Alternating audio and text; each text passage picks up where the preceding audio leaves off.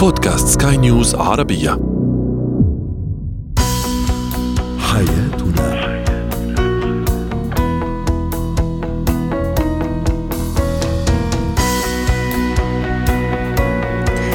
مستمعينا الكرام أهلا بكم معنا. إلى حياتنا فضاؤكم اليومي الذي يعنى بشؤون الأسرة وباقي الشؤون الحياتية الأخرى والذي يمكنكم الاستماع إليه عبر منصة سكاي نيوز عربيه dot com slash بودكاست وباقي منصات سكاي نيوز العربيه الأخرى. أيضا يمكنكم مشاركة الآراء مشاركتنا ارائكم عبر رقم الهاتف 00971 561 88 622 3 معي أنا آمال شاب. اليوم نتحدث عن أهمية المصارحة بين الزوجين. أيضا كيف نتحكم في نوبات الصراخ التي تنتاب بعض الأطفال. وأخيرا كيف نتخلص من الأفكار الوهمية؟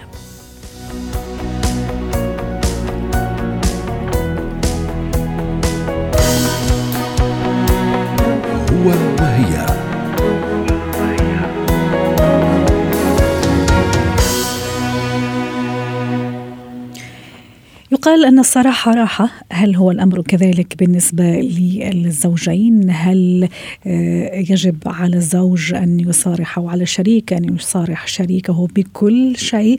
دعونا نتعرف على هذا الموضوع مع لما صفدي الاختصاصية النفسية والتربوية ضيفتنا من دبي. سعد أوقاتك أستاذة لما. أحيانا يخاف بعض الشركاء سواء أزواج أو زوجات من تطبيق هذا المبدأ أي مبدأ؟ الصراحة والمصارحة والمكاشفة خوفا من أشياء كثيرة من بينها ربما فقدان هذا الشريك. ما هي أهمية المصارحة سواء سواء بمشاعرنا السلبية أو بمشاعرنا الإيجابية؟ صحيح الموضوع جدا مهم وأكيد بيعانوا منه بأغلب العلاقات الزوجية والسبب لأنه نحن كمجتمع تعودنا على فكرة بأنه كل ليس كل ما نشعر به نستطيع التعبير عنه. فبالتالي ممكن تلاحظي بالعلاقات الزوجية بأنه كثير من الشركاء بيعمموا هاي التجارب نتيجة خيبات الأمل الأولى. يعني أنا تزوجت حديثا فجربت مرة أني صارح الشريك قابلني برفض فاعتبرتها قاعدة. من بعد اليوم بهاي المواضيع آه ما في حوار بيننا. أو الصراحة معدومة. نتيجة الخيبات الأمل الأولى. ولكن الغلط بأنه نحن نعم كل خيبة أمل بحوار أو نقاش وندعها تستمر مدى الحياة. اللي بيصير بأنه أحيانا شخص بيكون بمزاج سيء بيكون هو عنده ردة فعل هو يعني ليست بخصوص الموضوع. فبالتالي ممكن هذا الشيء أنا أخذه قاعدة. مثلا ممكن أنا أي شيء له علاقة بعائلتي أو أهلي إني ما أتكلم فيها أمام الشريك لأنه هو ردة فعله كانت سلبية بأحد المرات. ولكن هذا الشيء غلط لأنه لما يكون في مصارحة بتفاصيل خصوصا لما تكون تفاصيل جدا خاصة لها علاقة بالمشاعر والأحاسيس والعلاقة الزوجيه المفروض يكون فعلا في كسر لهي الحواجز جميل. آه حتى يكون في تواصل صحيح.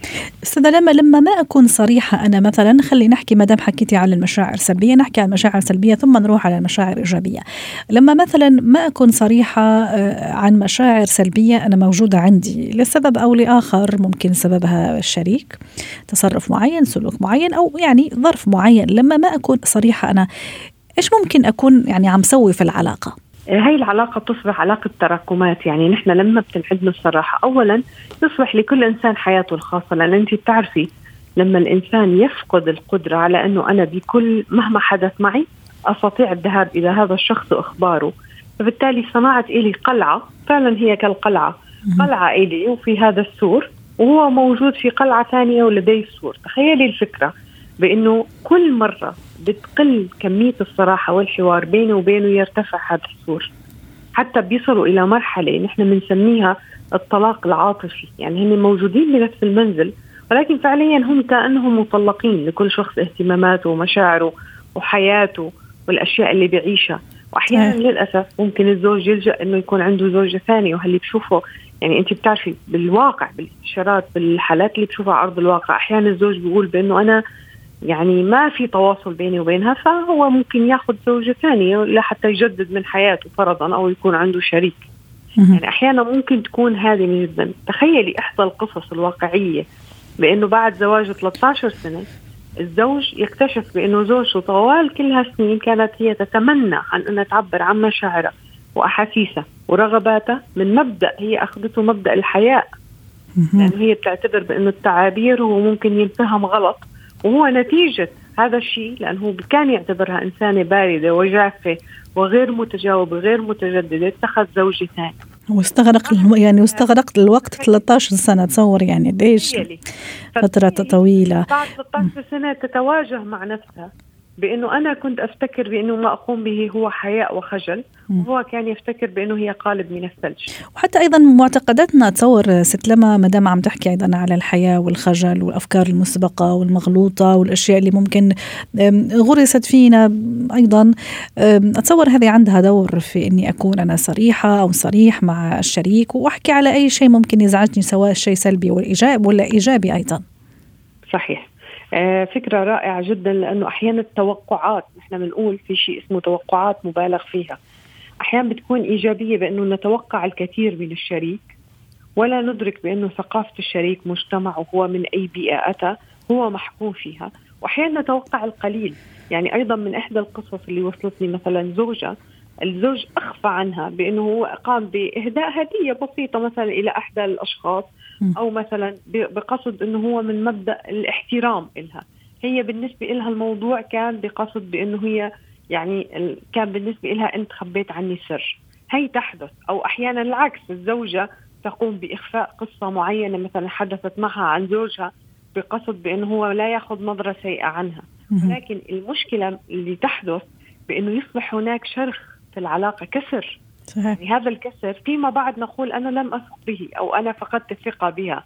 وأيضا الواحد لما يعني ما يكون صريح ما دام عم نحكي أيضا في المشاعر السلبية اتصور ينعكس على صحته النفسية ينعكس على مزاجه على حالته النفسية حالته المزاجية أيضا. وبالتالي أكيد هذا راح يأثر بشكل أو بآخر على العلاقة. تيجي نحكي شوي ست لما على الآن الأفكار الإيجابية. أنا عندي أو مشاعر عفوا إيجابية. عندي مشاعر إيجابية جميلة وحلوة لكن ما عم صارح بها الشريك ما عم أكشفه أو كشفها يعني. أيضا ما الذي يمكن أنا عم سويه بالعلاقة؟ آه لما هون دائما العلاقة بتروح لمنحى البرود وبتكون العلاقة روتينية ومملة لأنه أحيانا لما يكون في عندنا مشاعر وهي المشاعر إيجابية اللي حكيتها بأنه بأغلب العلاقات اللي بشوفها بتقول أنا فقدت الأمل. ليش؟ يعني هي علاقة زوجية المفروض كلمة فقدت الأمل ما تكون موجودة. ممكن تنوجد لما شخص ياخذ قرار بالطلاق لأنه المحاولات قد تأتي بنتيجة وتأتي بثمارها وفعلا في آه، العديد من القصص بالعلاقات الزوجية تحسنت وتغيرت وتطورت. يعني مثلا أحد الأمثلة أيضا الواقعي بأنه زوجها كان حلمها كل فترات بأنه هو يأتيها بوردة حمراء ولكن لم تقوم بمصارحته برغبتها لأنه ظنا منه بأنه هو شخص غير رومانسي. يعني أحيانا توقعاتنا اللي هي بتكون نحو المجهول والآخر هو لا يدرك فيها. حتى اليوم عندنا موضوع الأفكار الوهمية تصور يعني سبحان الله يعني عم نحكي تقريبا هذا أيضا في فكرة وهمية يعني أتوقع شيء مش موجود يعني. وفي أشخاص هي بحاجة نحن حكينا سابقا أنا وانت عن إنه أشخاص بصريين لما تحكي لازم في البصر أشخاص حسيين. في أشخاص بحاجة إنك يعني مثل ما بنقول بالعامية نشربوا بالملعقة معلومة يعني بطريقة جدا مباشرة أنا أحب الورد. لا أتوقع بأنه هو شخص رومانسي وسيفهم مودي ويأتي بالورد. أحيانا المصارحة تأتي بنتيجة لأنه ما بنترك كل شخص أسير أفكاره. صح. وهذه دعوة منا اليوم ست لما للمصارحة والاعتراف والمكاشفة لأنه جميلة المهم نختار الطريقة المناسبة والوقت المناسب. هذا أيضا عاملين ضروريين في هذا الموضوع أليس كذلك؟ أكيد طبعا. الوقت المناسب هي فكرة رائعة. لأنه أحيانا مثل ما حكينا ممكن طرحي للموضوع بوقت غير مناسب يأتيني برده فعل سلبية فأحكم على أنه هذا الشخص غير مؤهل للحوار، لا أختار الوقت المناسب لأنه نحن حالتنا النفسية مثل ما تفضلتي وكل ما يدور بنفسنا أحيانا أي صديقة ممكن تتصل لك بوقت أنت بحالة نفسية مرتاحة بيكون جوابك مختلف على تتصل لك وأنت بالعمل. تمام. بضغط العمل فبيكون جوابك مقتضب وبسيط. وأحيانا لا يأتي بثمار الموضوع اللي هي تطرحه. شكرا لك أستاذة آه، لما الصفدي ضيفتنا العزيزة من دبي. زينة الحياة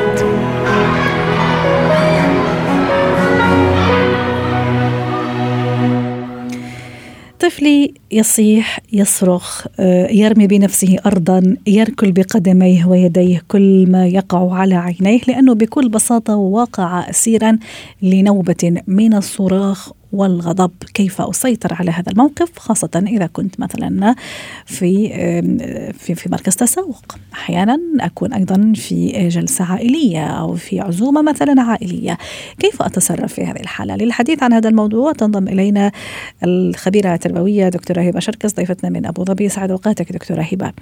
أه، كما قلت هذا النوبات الصراخ والغضب والإستياء أحيانا تسيطر على الطفل بمجرد أني أنا منعته من شيء معين أو خليته يعمل شيء آخر أو حرمته من شيء. فيعني تبتدي هذا النوبة اللي ما نعرف كم تدوم. أحيانا تطول أحيانا ممكن يبكي لغاية ما ينام حرام. وما أعرف أنا كيف أتصرف. هل من خطوات تنصحينا فيها؟ هو نوبات الغضب دي حاجة متوقعة إن الأطفال بيدخلوا فيها آه، في المراحل العمرية الصغيرة ولازم علشان نسيطر على نوبات الغضب نعرف ليه أصلا الأطفال بيخشوا جوه نوبات الغضب دي. الأطفال بيدخلوا جوه نوبات الغضب لأن ما عندهمش مهارات عاطفية كافية تخليهم يعبروا عن انفعالاتهم بطريقة ناضجة. هم ما وصلوش للنضج.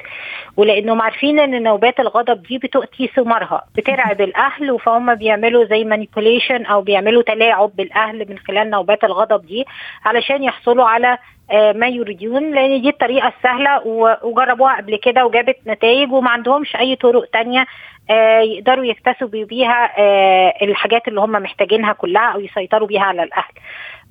فعلشان كده هم بيلجأوا ببساطة لنوبات الغضب. بس هم كمان عندهم اكسكيوز أو عندهم عذر. إن هم ما عندهمش حصيلة لغوية كافية وما عندهمش مهارات عاطفية كافية علشان يعبروا عن نفسهم. فده اللي إحنا دورنا إحنا كأهل إن إحنا نعلمهم إزاي يتعاملوا مع الرفض والإحباط. لما أنا أرفض حاجة هو إزاي يتعامل معاها. طيب إزاي أدرب ابني على ده علشان ما يدخلش في نوبة الغضب؟ حتى هو في سن صغيرة دكتورة هبة يعني حتى هو ما عندوش المهارات اللغوية؟ جميل. حتى لو هو في سن سنتين. بمجرد ما الطفل بيبدأ يدخل سن سنتين أنا ممكن أعمل معاه زي دراما كده صغيرة إن هو أقول له آه مثلا تعالى تعالى نلعب مع بعض. بعدين أقول له إن الكورة دي بتاعتي فهو لا أنا عايز الكورة فهو يجي ياخد مني الكورة. فأبدأ أقول له يعني إيه أبدأ أقول له بالراحة واحدة واحدة بالراحة على حسب اللغة اللي بنستخدمها. بس نبص في عينيه ونركز معاه ونحاول أول ما يبدأ يغضب نحاول نهديه ونقول له مش كده وأبدأ أعلمه إن هو يجي وياخد الحاجة مني بالراحة يطبطب على إيدي. يعني نبدأ نتعامل مع بعض واحدة واحدة. أول ما يبدأ الطفل يتكلم عند سن سنتين ونص وثلاث سنوات ممكن أبدأ أعلمه إن هو أول ما يدخل في نوبة الغضب في بدايات النوبة قبل ما يحصل إن النوبة خلاص تسيطر على الطفل لأن وانس إن هي سيطرت عليه هو مش هيعرف يخرج منها أه. بسهولة طيب. مش هنعرف نرجع لورا المقدمات غير لما نت خلاص تقدم خلاص فوصل لمرحلة بيبقى فيها إغلاق عقلي مش عارف يفكر. جميل. إحنا الآن نتكلم قبل ما يقع ضحية ولا فريسة إذا صح التعبير لهذا النوبة. أنا طيب. كأم أنا كأم بقرأ المؤشرات. لو جميل. لقيت ابني داخل على نوبة الغضب فببدأ أنا ببقى معلماه تكنيك بقول له relax اهدى اهدى وبعلمه يتنفس اتنفس اهدى اتنفس. سنتين ونص بيستجيب. على اهدى وتنفس سنتين ونص ثلاث ثلاث سنوات بيبدأ يستجيب في المرحلة العمرية دي على كلمة إهدى وتنفس قبل ما يدخل فريسة آه، لنوبة الغضب. طب إذا وقع ست هبة آه، فريسة آه، لهذا النوبة أحيانا في بعض الأولياء الأمور نشوفوهم مثلا في المول أو في مركز التسوق خلص ما عندهاش مشكلة تسيبه وتروح يعني طبعا أكيد تروح بس عينها عينها عليه بس خلص إنه ما ما كأنها تقول ما تبتزني بهذا بهذا النوبة من الصراخ، هل هذه طريقة صحيحة؟ هو طريقه صحيحة إن أنا أحاول إن أنا أهدي الطفل إن أنا ممكن أشيله ممكن أضمه أنزل لمستواه يا إما أرفعه لمستواه يا إما أنزل أنا لمستواه وأبدأ أضمه وأقول له اهدى اهدى اهدى. وأبقى عارفة إن النوبة دي هي بتاخد مثلا دقيقتين ثلاثة أنا بحاول أهديه. أنا متخيلة كأم دقيقتين ثلاثة في وسط المول وفي وسط الناس إن هم وقت طويل قوي. للأم. بس أحيانا يعاند آه، دكتورة هبة يعني. حتى وأنا بحاول أهديه حتى بيعاند خاصة إذا شاف مثلا الناس عم تطالع فيه شاف الأم محرجة شاف الأب محرج يعني يزودها حبتين شوي. رائع رائع. هو بيراقب ردود فعلنا. فلو أنا نزلت أهديه وأنا متوترة مش هعرف أهديه. لازم أنا كأم أكون هادية وأبقى عارفة إن دي حاجة متوقعة إن ابني ممكن يشبط في حاجة في الشارع وممكن يخش في نوبة غضب في الشارع وإن دي حاجة طبيعية وإن كل الناس اللي بيبصوا عليا دول لو عندهم أولاد مروا بالتجربة دي. لو ما عندهمش أولاد بكرة هيعرفوا إن إن في نوبة نوبة غضب بيمر بيها الأطفال. فمجرد إن أنا أنزل بهدوء وبسكينة وأنا متوقعة ومش محرجة من الناس ده طبيعي ولو حد بيطلع فينا أقول لهم دي حاجة طبيعية وهو بعد شوية هيهدى. يعني خلاص كل واحد يروح لحاله يعني محدش له دعوة بيا فهو إحراجنا إحنا وتوترنا إحنا بيتنقل للطفل حتى لو أنا بضمه آه. فبيبدأ يزود في هذه النوبة ويزود في العصبية أكتر لكن ضم نزولي لمستواه وضمي له وإن أنا أقول له اهدى وأنا فعلا هادية وغير مبالية باللي بيحصل حواليا من الناس بيجبر ابني على الهدوء. وبعدها ممكن أشيله أنا لو هو صغير قوي هيبقى هشيله وهطلع من المكان ده لكن مش هسيبه وأمشي هشيل ابني وهطلع من المكان ده. وده بنسميه ساعتها وقت للتربية. لا خلاص أنا دلوقتي الأولوية عندي إن أنا أعمل تربية عاطفية لابني. فهسيب لو بعمل شوبينج لو بعمل أي حاجة هسيب كل اللي في إيدي. والأولوية دلوقتي إن أنا أسيطر على نوبة الغضب وأربي ابني عاطفيا. طيب ينصح مثلا اذا اذا تفضلي. آه، بس يعني هضمه ههديه هاخده وامشي هن- آه، يعني. لازم اطلع من المكان فكرة بقى ان هو لازم يهدى وأنا اكمل الشوبينج بتاعي وأنا اعمل كذا ده مش منطقي في سن صغير ده ممكن يكون مناسب من سن ثلاث سنين ونص وما فوق في هذا السن الصغير أيضا في, في أسلوب تربوي ما أدري أيضا إذا توافقيني الرأي فيه اللي هو أسلوب التشتيت يعني إذا مثلا ابني آه، بلش يدخل في صوب في نوبة عفوا صراخ وغضب من شيء معين أشتت له تفكيره بشيء آخر. ممكن أروح أعطيه شيء ثاني أو أوجهه لشيء آخر. هل هذه تأتي أكلها؟ في بداية نوبة الغضب قبل ما يدخل في في النوبة بكامل آه، كيانه بيبقى عندنا اسلوبين. ادخال المرح إن أنا أدغدغ الطفل والعبه ويعني وأدخل آه، جو من المرح أقول له يلا يلا أنا همسكك وأبدأ أجري وراه. فأبدأ أشتت انتباهه عن إن هو داخل جوه نوبة العصبية مم. والطريقة الثانية التشتيت وإعادة التوجيه إن مثلا آه، أفتح له حاجة على التليفون آه، شفت حاجة هو بيحبها موجودة في المكان فأقول له بص إيه ده في clown ماشي هناك في كذا بس حاجة تكون حقيقية م. شتت انتباه ال- ال- الطفل وبعدين أعيد توجيهه في مسار تاني خالص بعيد عن الموضوع فأتجنب إنه يدخل جوه داخل نوبة ال- الغضب أو التكنيك الثالث إن أنا بقول له relax وأنا ببقى مدرباه على الكلام ده وتنفس ويلا بينا نعمل حاجة تانية. لو سنه أكبر شوية. لكن داخل نوبة الغضب نفسها بيكون صعب إن إحنا نعمل ده. هو بيكون التكنيك إن إحنا ننزل لمستوى الطفل أو نرفعه لنا نحضنه ونطبطب عليه. إحنا لازم نكون عندنا ثبات انفعالي عالي في اللحظة دي. وبعدين لو قدرنا نهديه ممكن نكمل. لو ما قدرناش نهديه يبقى لازم ننسحب ناخد الطفل وده يبقى وقت تربية عاطفية مش وقت shopping شكرا لك دكتورة هبة شركس ضيفتنا من أبو ظبي. مهارات حياه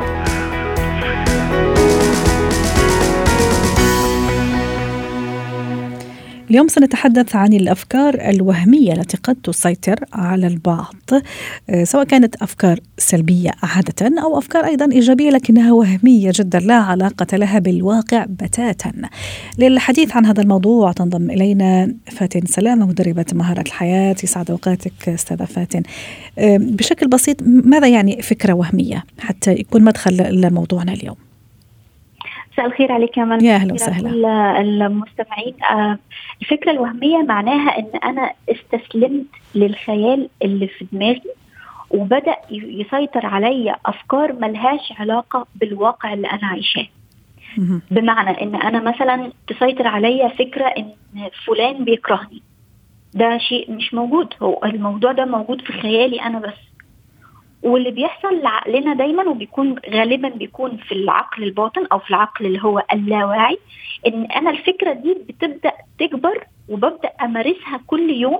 لحد ما أنا ما بأدمن على ال- ال- الفكرة السلبية دي أو الفكرة الوهمية اللي بتكون موجودة في في حياتنا وللأسف موجودة في حياة معظمنا لأن إحنا بنستسلم ليها وبنسيبها تكبر جوانا رائع. يعني هي اللي يعني هي اللي تسيطر علي وهي اللي توجهني وتوجه سلوكي. زي ما تفضلتي أعطيتي مثال مثلا إنه سين من الناس يكرهني فخلاص راح توجه سلوكي آه، وتخليني أتعامل مع هذا الشخص بناء على هذه الفكرة الوهمية. فهذه الأفكار الوهمية كما أشرت في البداية دائما تكون سلبية ولا لا؟ ممكن تكون إيجابية كما أشرت. ممكن تكون إيجابية لكن وهمية جدا ما عندها علاقة بالواقع. يعني هي الأغلب في الأفكار الوهمية إنها بتكون سلبية. لكن أوقات مثلا أوقات بيكون عندنا أفكار آه يعني عارفة بنقول أحلام أحلام يقظة. أحلام أحلام يقظة. أحلام يقظة. هو آه لكن في في الأغلب في الأغلب لما إحنا إحنا كمستمعين أو كأشخاص دايما ما بنربط ما بين الوهم وال والفكرة السلبية. لكن الأفكار الوهمية قد تكون إيجابية ويا ريتها تكون إيجابية ويا ريتها تدينا حافز ودافع. لأن في دراسة اتعملت في جامعة هارفارد بتقول إن عقلنا عقلنا البشري لا يفرق بين الأفكار الحقيقية اللي هي ناتجة فعلا عن تجربة وناتجة فعلا عن عن مثلا كتاب أنا قريته أو دراسة أنا قريتها وبين الأفكار الناتجة عن وهم أو خيال. أنا عقلي ما بيفرقش ما بين الاثنين أنا كشخص اللي بيفرق ما بين الاثنين دول بإن أنا إزاي أقدر أسيطر على الفكرة دي. لو هي وهمية سلبية إزاي أقدر أسيطر عليها؟ ولو هي وهمية إيجابية إزاي إن أنا أقدر أكبرها وإن أنا أمشي يعني اتجاه إن أنا مثلا عايزة أخس العدد ده من الكيلوات في المدة دي. يا بنتي ده وهم اللي انت بتقوليه. لا أنا أنا هحاول. أنا هحاول مهما كانت الفكرة بتكون بالنسبة لنا زي ما قلتي اللي هو آه بتحلم أحلام اليقظة. تمام. في, في تعليق أيضا وصلنا يعني من بعض الزملاء يقول مثلا أنا تجيني أفكار وهمية مثلا ممكن راح يروح علي مثلا الوقت والمنبه ممكن ما أوصل بدري للدوام ممكن حتى يجيني panic attack مثلا. هل تكون مصحوبة بهذا النوع مثلا من الاضطرابات أو الخفقان؟ شوفي يا أمل ده ده اللي إحنا اللي كنا لسه بنقوله إحنا إحنا استسلمنا للخيال زي مثلا ممكن. تكوني يعني بيجي لك خصوصا مع المراهقين يعني, يعني بعمل workshops كتيرة معاهم في المدارس يقول لي أنا مذاكر كويس جدا بس أنا مش هحل بكرة في الامتحان فطول ما أنت ما ما بتقول م. لمخك إن أنا أنا مش هحل وأنت قاعد بتذاكر وبتعمل اللي عليك وبتحفظ وبتعمل دروسك بس أنا بكرة مش هعمل ال assignment دي مش هعرف أعمل الاكزام فأنت فعلا مش هتعمل لأن أنت خليت عقلك الواعي يستسلم للخيال اللي في دماغك. لأن أنا تماديت في القلق تماديت في عدم شعوري بالأمان. زي مثلا المنبه مش هيرن. آه، لا أو هيرن وهقفله وهنام. فأنا بالتالي خليت القلق هو المسيطر وهو المحرك ليا. فده سبب من أسباب نماء أو آه، كبر الفكرة الوهمية. طب فاتن كيف أعمل حتى يعني أبعد علي كل هذه الأفكار الوهمية وما أخليها تسيطر وأعيش حياتي بشكل عادي وبشكل طبيعي؟ أعطيني خطوات كذا عملية. هعطيكي خطوات بس خليني أضيف في عجالة سريعة فكرة عدم الرضا قدامنا دقيقتين ماكسيموم ها؟ آه لا أقل من دي. عدم الرضا بالواقع اللي أنا فيه من أول أسباب إن أنا بتسيطر عليا أفكار وهمية سلبية. إن أنا شخص دايما مش عايش في الوقت الحاضر. ودايما خايف من المستقبل فده بيخلي عندي أفكار سلبية وهمية كتير جدا. فبالتالي مخي بيعتاد إن هو يشوف صورة مخالفة للواقع اللي أنا عايشه. أول حاجة لازم أحدد الفكرة أو الشعور اللي عندي دي ده. أنا دلوقتي إيه الفكرة اللي عندي أو إيه الوهم اللي عندي؟ هحدده. وابدا اقلل من حجمه. لازم اعترف ولازم اعود مخي واقول لمخي ان إن ده مش واقع ده خيال ده وهم. لازم افضل أقول لنفسي ده. في حاجة بعملها ودايما بعملها حتى مع مع الامهات إن أنا بعمل حاجة اسمها تمرين ال manifesting. ال manifesting اللي هو 3 6 9 بقول الفكرة دي اللي هي السلبية اللي أنا عايز أتخلص منها بكتب حاجة عكسها تماما. إن مثلا أمال بتكرهني؟ لا هي بتحبني. فهكتب الصبح ثلاث مرات إن أنا عايزة أحسن علاقتي بأمال بعد الظهر هكتبها ست مرات وبالليل هكتبها تسع مرات. عشان كده بنقول عليه ثلاثة ستة تسعة. التمرين بنقول عليه تمرين التوكيدات أو المانيفستنج وده بيخلي بحفظ عقلي اللي أنا عايزة عقلي يمشي أو الاتجاه اللي أنا عايزة عقلي يمشي فيه. ثالث آه حاجة هو أو مش عارفة الثالثة والرابعة غالبا الثالثة إعادة تسمية الشيء. يعني بدل ما أقول إنه آه مديري مضطهدني أقول طب أنا ممكن أكون آه، في حاجة فعلا عملتها غلط؟ آه، طب ما طب ما طب ممكن أكون أنا ما عنديش مهارة تواصل فخليني أتواصل معاه وأفهم الموضوع. يعني نضع الأشياء في حجمها الطبيعي ولا نكبر ولا يعني في ناس يعني على طول بقول لهم ما تكبروش المواضيع أو يحطوا الموضوع في حجمها الطبيعي لأن لما أنت بتخلي الموضوع جواك ولا تتحدث عنه الفكرة الوهمية بتزيد وبتسيطر عليه. واهم شيء فاتن حتى نختم معك نحاول نبتعد عن الأشخاص اللي أيضا هم يغذوا أفكارنا الوهمية لأنه فعلا أحيانا تكوني مع أشخاص يعني عندهم أفكار يعني مدمرة يعني لو تستسلمي لها خلاص يعني راح يجروك إلى لمنطقتهم وللأسف كل فكرة سلبية. كل كل فكرة سلبية بتهدم خمس أفكار إيجابية في مخنا أوه. فطبعا نبتعد عن الأفكار والأشخاص السلبية. شكرا لك فاتن سلامة ضيفتنا العزيزة مدربة مهارات الحياة.